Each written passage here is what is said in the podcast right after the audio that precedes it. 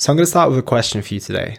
Is your stress bucket full? And you might be thinking, Elliot, what the hell is a stress bucket? So let's get to that first. So in life, we have a bunch of different stresses.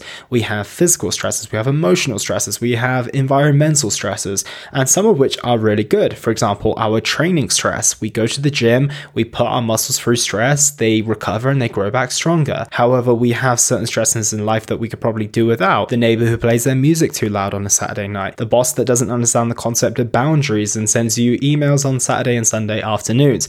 There are plenty of different stresses, and they're not all created equal either. Some are really, really big stresses. You know, potentially you took on a new role at work that's highly stressful. Maybe you've just had a child. Maybe you've gone through something really, really traumatic. Or we can have the little stresses like dropping coffee on ourselves, etc. And what we've got to remember is that all stress goes into one bucket. Bucket is just probably the easiest thing I can think of as some form of container. But there's not any specific area that we place different stresses. We don't put our training stress in one area, we don't place our emotional stress in another, we don't place our work stress in another. It all goes into one same bucket and you've got to handle it accordingly. Everything goes in there. And what we will find is that over time, we will let that stress build up, right? And some of us, we will have larger buckets, right? We might be more resilient people. Some of us might have a lower stress tolerance and it also changes with the different periods of your life as well. We might actually gain more and more resilience as time time goes on, or we might just be going through a lot at this moment in time, so our ability to handle the smaller stresses might get harder as well. So we have a stress bucket,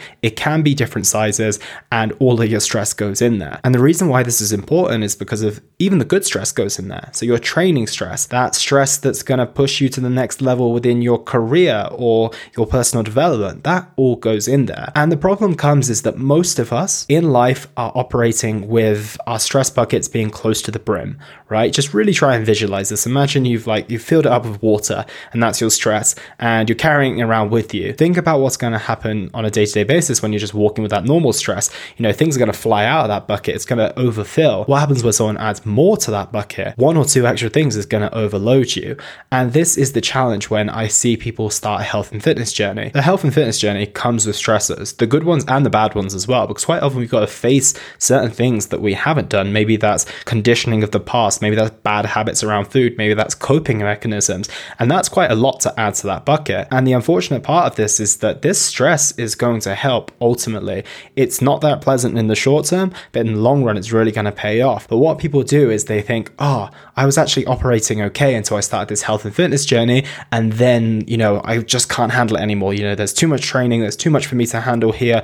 But the reality is, is it wasn't the health and fitness that overloaded them. Yes, that was the latest thing to go in the bucket but it was all that nonsense, all the other stresses in your life that's actually not maybe helping that much are causing you to be close to the brim in the first place. It wasn't the health and fitness stress that caused the problem. The problem is that you were already operating close to the brim. And that's why I want to bring this analogy today because too many of us are operating close to the brim and we believe that the easiest things to pull out is our health and fitness. However, that's going to give you the biggest return on your investment and actually equip you better to handle the things within your stress bucket. So today's episode is to, first of all, introduce that concept to you, really visualize that, and think about your stress bucket and everything that's in it right now. Think about how close you are to the brim as well. And now I want to go through some solid and practical tips on how you can start to empty this bucket. The first on the list is to establish whether these stresses have a timeline and when the end date is going to be. I spoke about this a few episodes back in terms of thinking of your life in seasons.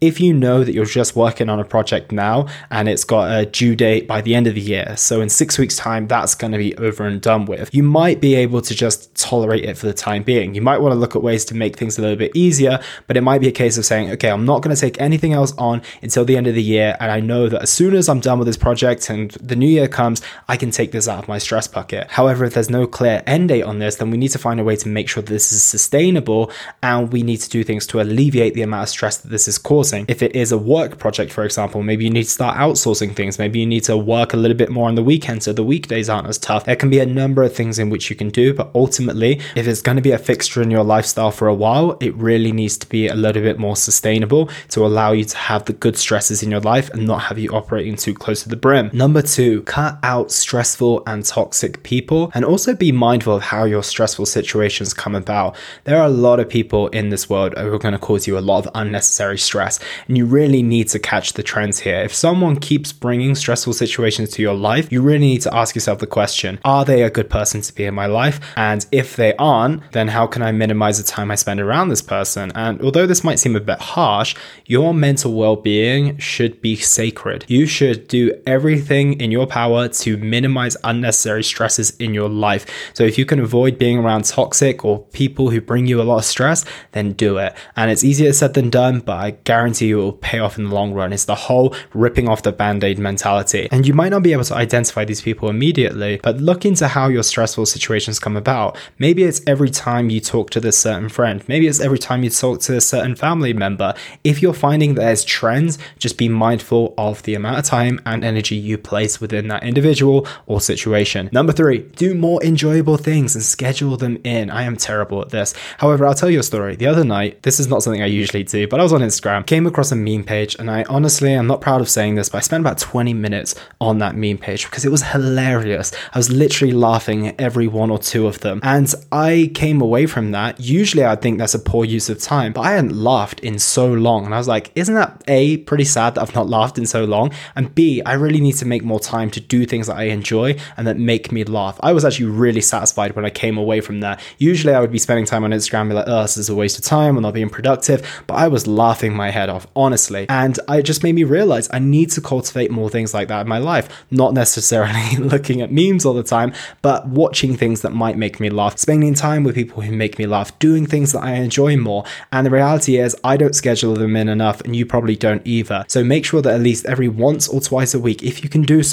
even if it's just something that's going to last for 15 to 20 minutes, like watching a stand up or something along those lines that gets you into a more relaxed and uh, happy state, do it. Just make sure that it's scheduled in and don't overlook it because it's so, so helpful. And on to the next thing that you shouldn't overlook is your stress management techniques. I talk about this all the time, but once again, it gets overlooked. Let me share another personal example. And I think you guys can connect quite well with my personal examples because it's not me telling you what to do, it's me being on this journey with you and working these things out myself. So, journaling is one of my tried and tested uh, stress management techniques. And there was something that kept coming to my mind. It kept coming and kept coming, and kept coming. And I was just trying to compartmentalize it. I was just putting it away and just saying, hey, it's not really bothering me that much. I'm just going to push it to the side. And it was only recently that I realized that I really need to process this. I really need to get this out of my mind. I need to put this down onto paper. I need to forgive the situation. I need to forgive myself within my journaling writing. And once I did that, it was like a stress was lifted off my shoulders. It was like a massive, massive weight was lifted off my shoulders. And it was only when I went through the process of putting it down on paper. And I'm not telling you that you need to journal,